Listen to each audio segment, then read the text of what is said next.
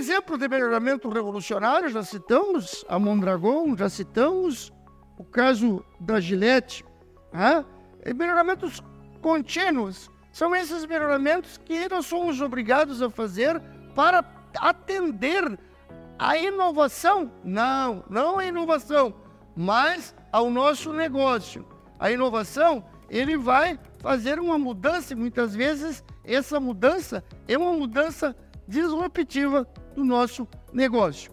Bom, conceito de Kaizen e a sua definição. Então, Kaizen significa um melhoramento de vida pessoal, na vida doméstica, na vida social, na vida de trabalho.